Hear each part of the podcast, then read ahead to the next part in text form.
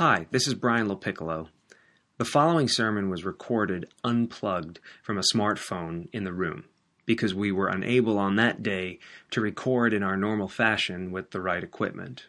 We apologize for various noises you'll hear coming from the room during the message. Still, there's something very honest about the raw recording, and I thought it would be best to share it nonetheless. I hope you're encouraged by the message, and thanks for listening. Our Christmas Eve scripture comes from Paul's letter to the Galatians, chapter 3, verse 23, to chapter 4, verse 7. I'll be reading from the English Standard Version. Now, before faith came, we were held captive under the law, imprisoned until the coming faith would be revealed. So then, the law was our guardian until Christ came, in order that we may be justified by faith. But now that faith has come, we are no longer under a guardian, for in Christ Jesus you are all sons of God through faith. For as many of you as were baptized into Christ have put on Christ. There is neither Jew nor Greek. There is neither slave nor free. There is no male and female. You are all one in Christ Jesus. And if you are Christ's, then you are Abraham's offspring, heirs according to the promise. I mean that the heir, as long as he is a child, is no different from a slave, though he is the owner of everything. But he is under guardians and managers until the day set by his father. In the same way, we also, when we were children, were enslaved to the elementary principles of the world. But when the fullness of time had come, God sent forth his Son, born of woman, born under the law, to redeem those who were under the law, so that we might receive adoption as sons. And because you are sons, God has sent the Spirit of his Son into our hearts, crying, Abba, Father. So you are no longer a slave, but a son. And of a son, then an heir through God. The word of the Lord.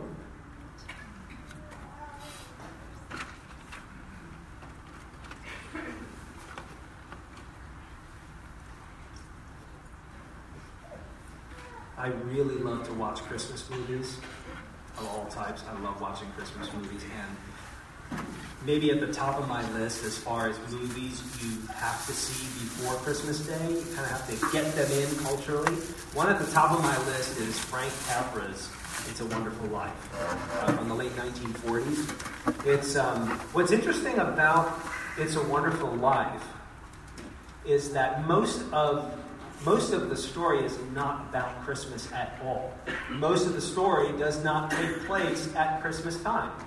It takes place throughout George Bailey's life, decade after decade.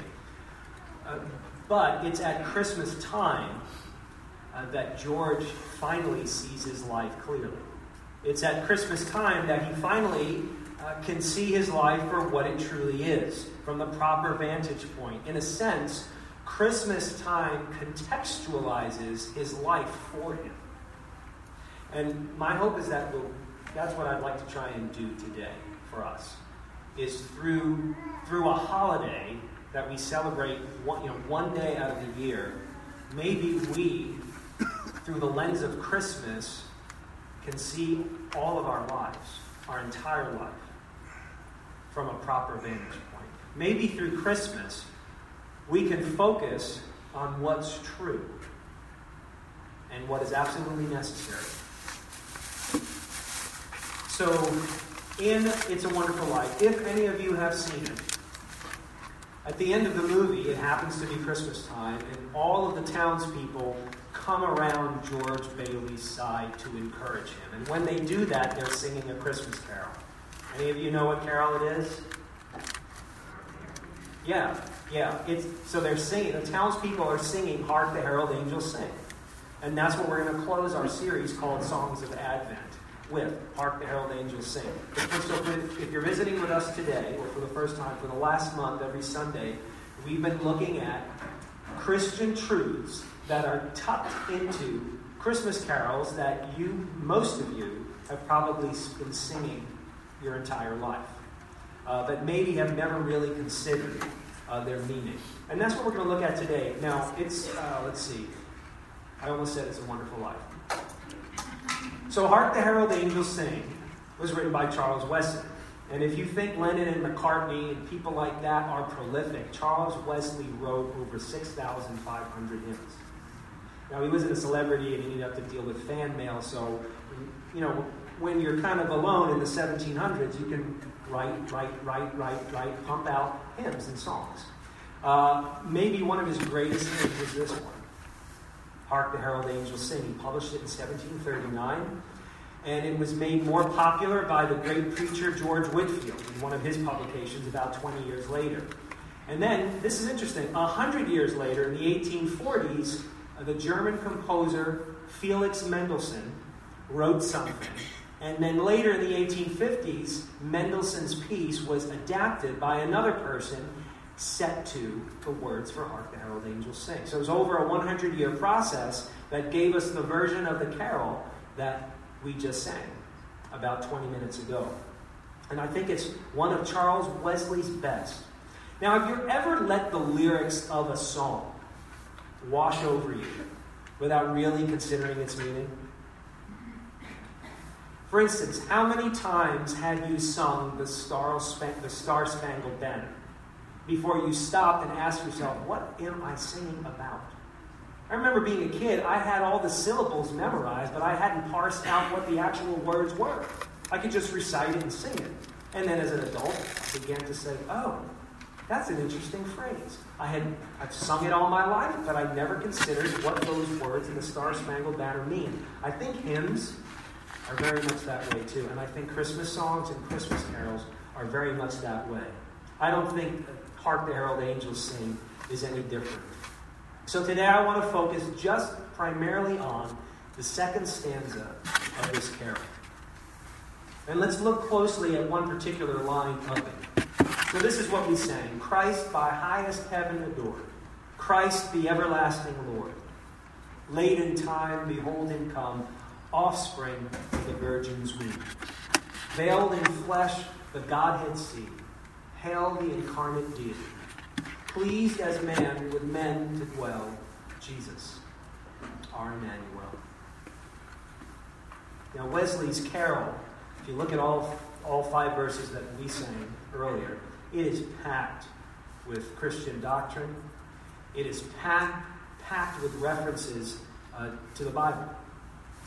We're just going to focus on one reference today, found in Galatians chapter 4. When we sing, late in time, behold him come, offspring of the virgin's womb, it is reminiscent of what Cynthia read for us, found in Paul's letter to the church in Galatia, Galatians chapter 4. But when the fullness of time had come, God sent forth his son, born of woman, born under the law, to redeem those who were under the law, so that we might receive adoption as sons. Now, to consider what Paul is saying there, let's just go a little bit further back to the verse before it to get some more context, okay? So let's look at verse 3, where Paul had written, in the same way we also, when we were children, were enslaved to the elementary principles of the world. Now, what is he talking about there? We don't have time today to analyze Paul's entire passage, because it's a big one, and it's a complicated one, and it's an important one. But I do want to mention this. When he says in the same way, he's referring to the paragraph he had written earlier, in which he was basically saying that God's law, the Torah, the Old Testament, which was not only the ceremonial law that the Jews had to keep, but the moral law that the Bible says is written in our hearts and in our minds naturally, just by nature of being born, okay? That God's law was like a tutor to us. That God's law was like a guardian, was like a steward taking care of us until we came of age to understand a more important thing. Now, in Paul's day, in some families, Greek or Roman children were practically raised by a guardian or a tutor or a steward. that until they came of age, they couldn't even leave the house without a trusted, respected servant of the household guarding, watching, guiding, teaching them until the appointed time for their maturity. So the Apostle Paul here is saying to Christians in Galatia, both Jews and Gentiles who follow Jesus, you know, God's law, it was like a tutor, a guardian, guiding you, watching you, babysitting you, training you up until the right time. And he goes on to say, in the same way we also, when we were children. Now, when he says when we were children, he doesn't mean little boys and little girls. He's speaking metaphorically. What he means by saying when we were children was when we were unskilled, when we were, spiritually speaking, untaught, more naive, more ignorant, and more childish. When we were children, in the same way also, when we were children, he goes on to say, we were enslaved to the elementary principles of the world. Now, I want to mention what that means. What are the elementary principles of the world? Paul is talking about the basic structures of anything. Elementary principles, fundamental things like letters of the alphabet, or sounds for spoken language, or the natural elements that make up the physical world that we see. The simple things. The theologian John Calvin interpreted what Paul was saying here about elementary principles as rudiments. You know what training rudiments are? I think we may be able to find a cultural connection here. These are what rudiments are. Think of it this way. So, in my former life, I was a musician.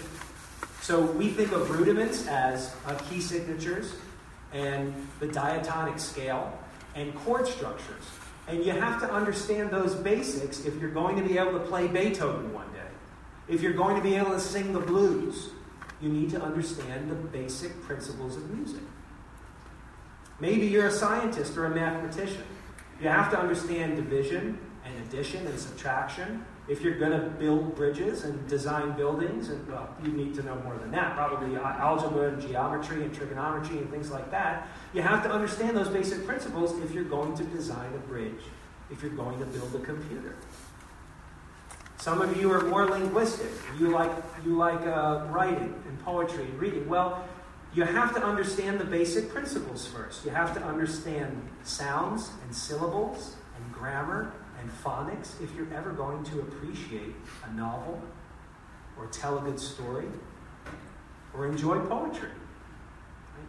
You have to understand the elementary principles of something if you're going to develop and enjoy a full knowledge and understanding of it. If you're a basketball player, you have to understand dribbling if you're going to compete in the game. If you're a football player, you have to know. So this is what's interesting. The famous football coach, Vince Lombardi, the training camp after his team, the Green Bay Packers, had lost the Super Bowl, he stood up in front of the team and said, now these are guys who almost won the world championship. And he stood up with a football and he said, gentlemen, this is a football. Football is the elementary principle of the game. You have to start there or you're not going to get anywhere. So in a sense, Paul says, in the same way, we also, when we were children, were enslaved to the elementary principles of the world. Okay, here's what he's talking about. That God's law taught us the basic principles of life. But not grammar, not phonics, not musical chords or dribbling a basketball. Paul is saying this, what God's law has taught us is his righteous standard for humanity, for our lives, for culture and government and art, for worship, that we are to worship him alone as our Creator, that we are to love him and treasure him above all things, that we are to love one another, that we are to pursue justice in our lives where we work, in our neighborhood, and in the world, that we are to pursue mercy, reaching out to bless those who cannot defend themselves or speak for themselves or help themselves. Read the Old Testament, read the Jewish law, and you will see God's standards for you. God's standards for all of us. And Paul is saying the law taught us the basic principles of life. But here's the biggest lesson the law taught them. And this is Paul's point. The law teaches you that you can't keep it. That's the most important thing that Paul wanted the Galatians to understand. That you can't keep God's law. Not perfectly, not even close. In the way you think, in the way you speak, in what you do, in how you plan your life. The most fundamental thing the law teaches you is that you can't keep it. Not in your heart. Now, I trust at this point you might be getting worried or frustrated, annoyed, maybe disenfranchised, or pessimistic. Because it's true, you can't keep God's law. I can't. And that's why Christmas is so important. That's why we celebrate Christmas. That's why we talk about what the angels sang. That's why Charles Wesley wrote about what the angels sang. Because Christmas is that important because you can't keep God's law. Paul goes on to say, but in the fullness of time, when the fullness of time had come, God sent forth his Son, born of woman, born under the law, to redeem those who are under the law, so that we might receive adoption as sons. So in God's perfect timing in history, who knows why Jesus came when he did? Roman roads, great. The Romans brought much of civilized world together, great. Nobody really knows why Jesus came when he did. Only God knows. But in the fullness of time, when the time was right, God came into the world, so that we might learn something more than basic principles. Jesus came because it was time in all of God's wisdom to say, I am about to teach you something more. So what do we learn? Well, first of all, we learn that Jesus was born of woman, and that's really important. Because for 2,000 years, people have liked to say he was kind of a human being. He was kind of here. We kind of saw him. But Paul says, no, he was born of woman. Not born by normal reproductive exercises. But he's really, really, physiologically, biologically, Mary's son. So he really is, not kind of human, but absolutely human. As Wesley said, veiled in flesh, the Godhead see. Hail the incarnate deity. We also learn this, I think. It says not only was he born of woman, it says Jesus was born under the law. That is remarkable. That the one who created the law, that the one who gave the law, as a human being, submitted to that law. So Jesus is not above the law. He did not for a second think that he was above the law. The law he created for us to follow, the law we could not keep, Jesus submitted himself to. And he, as a human being, for over 30 years, he kept God's law perfectly. So that in Jesus Christ, God has given us a new representative. Adam was our first representative. If you live and die by Adam, you're considered a lawbreaker, according to the Bible. But if you live and die by Jesus, well, now you have a new representative, and a perfect representative who has kept the law of God for you, in your place, fulfilling God's intentions for all of humanity and for you. That's what it means to say that Jesus submitted himself to God's law. And so, Wesley says in his last stanza, in the 5th verse, Adam's likeness now efface, stamp thine image in its place. Second Adam from above, reinstate us with thy love. Now here's how Jesus reinstates us. It's by faith. Jesus reinstates us as we trust him by faith, and he reinstates us this way. His heavenly Father adopts us. And it says, this is why he came, that we might receive adoption as sons. Now, if you're a female, if you're a woman, you're part of that. I don't want you to think that you're slighted. In the ancient cultures in which the Bible was written, only sons could inherit.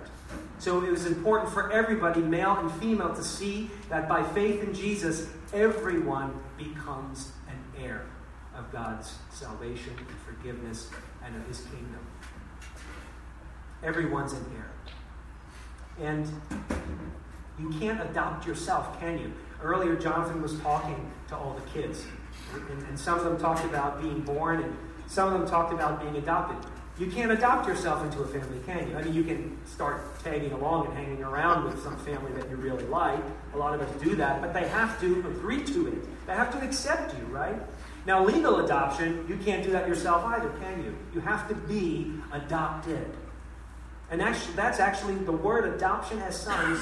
In the original New Testament language, it was one word. It was a compound word. It meant to make somebody a son.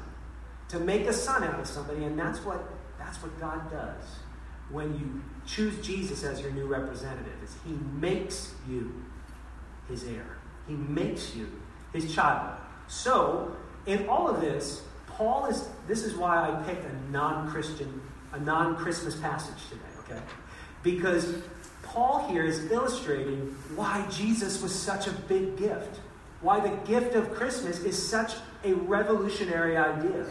Why it's so precious. Because through Jesus' incarnation, and through his crucifixion, and through his resurrection, God became a human being. God became sin for you, and God became life for you. Those three events. Through Jesus' incarnation and crucifixion and resurrection, God has made his enemies his friends. And God has made orphans his children. And that's really what Christmas is all about. That's the beauty of this gift, God's Son, in a manger. So what do we learn from the Christmas message? I think we learn that grace is the ruling principle of the universe. Grace is greater than law. Now, karma is getting what you deserve. And we all know what that feels like. Grace is getting what you don't deserve.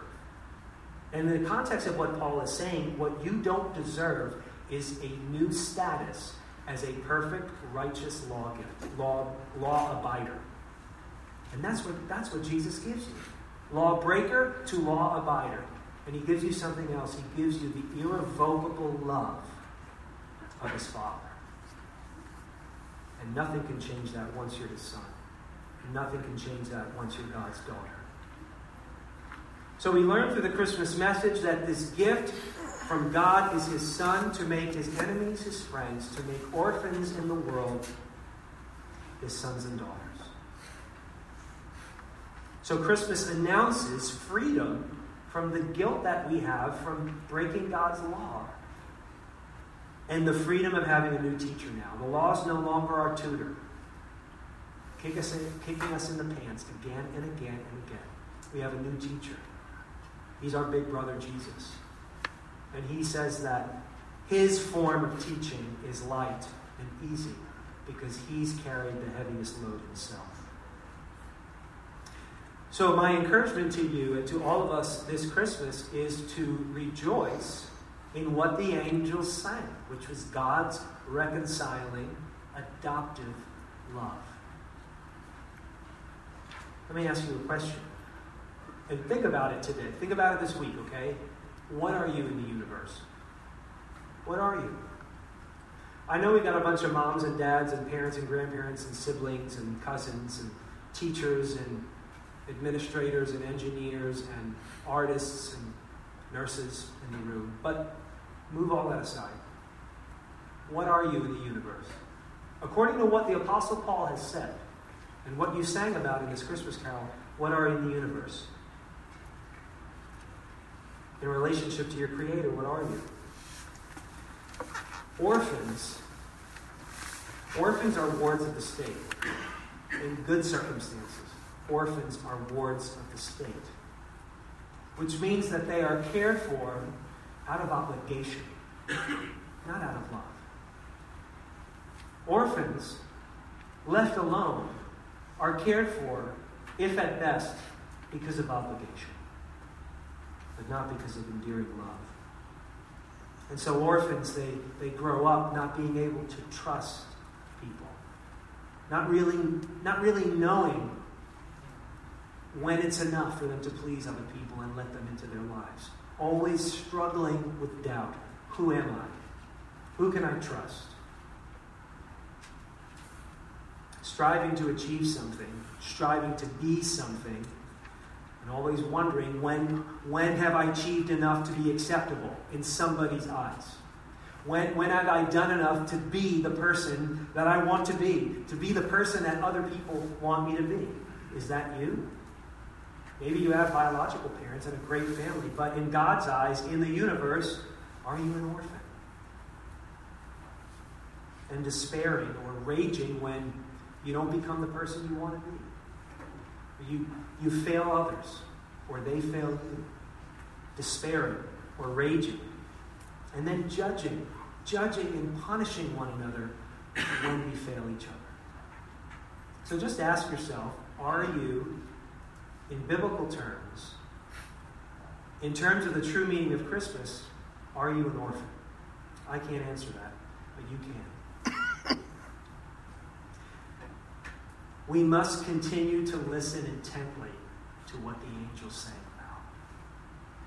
Glory to God in the highest, and on earth peace, goodwill to those on whom his favor rests. We must continue to listen intently to what the angels sang about. That's recorded in so many Christmas carols, and we see in Scripture. Born to raise the sons of earth, born to give them second birth. That's why Jesus came. I think I got ahead of myself with the slides here. Let me say this. Let me remind you of what Paul said. But when the fullness of time had come, God sent forth his Son, born of woman, born under the law, to redeem those who are under the law, so that we might receive adoption as sons. See, sons and daughters know they're loved. Sons and daughters know they're loved. Know they're wanted, regardless of how they turn out. If you know you're loved, you even take it for granted, don't you? You can't make yourself a child of God. You have to let Jesus do that. It's Jesus who makes the adoption process official. And that's why he came. See, I should have showed you this now, not 5 seconds ago. Born to raise the sons of earth. We sang that in the fourth stanza. Born to give them second birth. That's what being born again means. To be made anew. To be adopted into the family of God by the blood and resurrection of Jesus. So, I'm encouraging you to receive God's gift. As Jesus as your representative. Jesus as your big brother, bringing you into God's family forever. Or maybe you've already thought about all of this. Great. Appreciate it now. Appreciate it today. Appreciate it in a new way. Just what God has given to you in Jesus Christ. So that you can rejoice along with the angels about God's reconciling and adoptive love. So here's how we're going to close. I am going to pray, but we're going to sing. The singing is going to be part of the sermon, and it's really easy because you already know the song. Considering what we've meditated on, let's sing Hark the Herald Angels Sing together. Okay? Why don't you all stand up with me? You can turn the app off of the recording. I'm not singing on the end.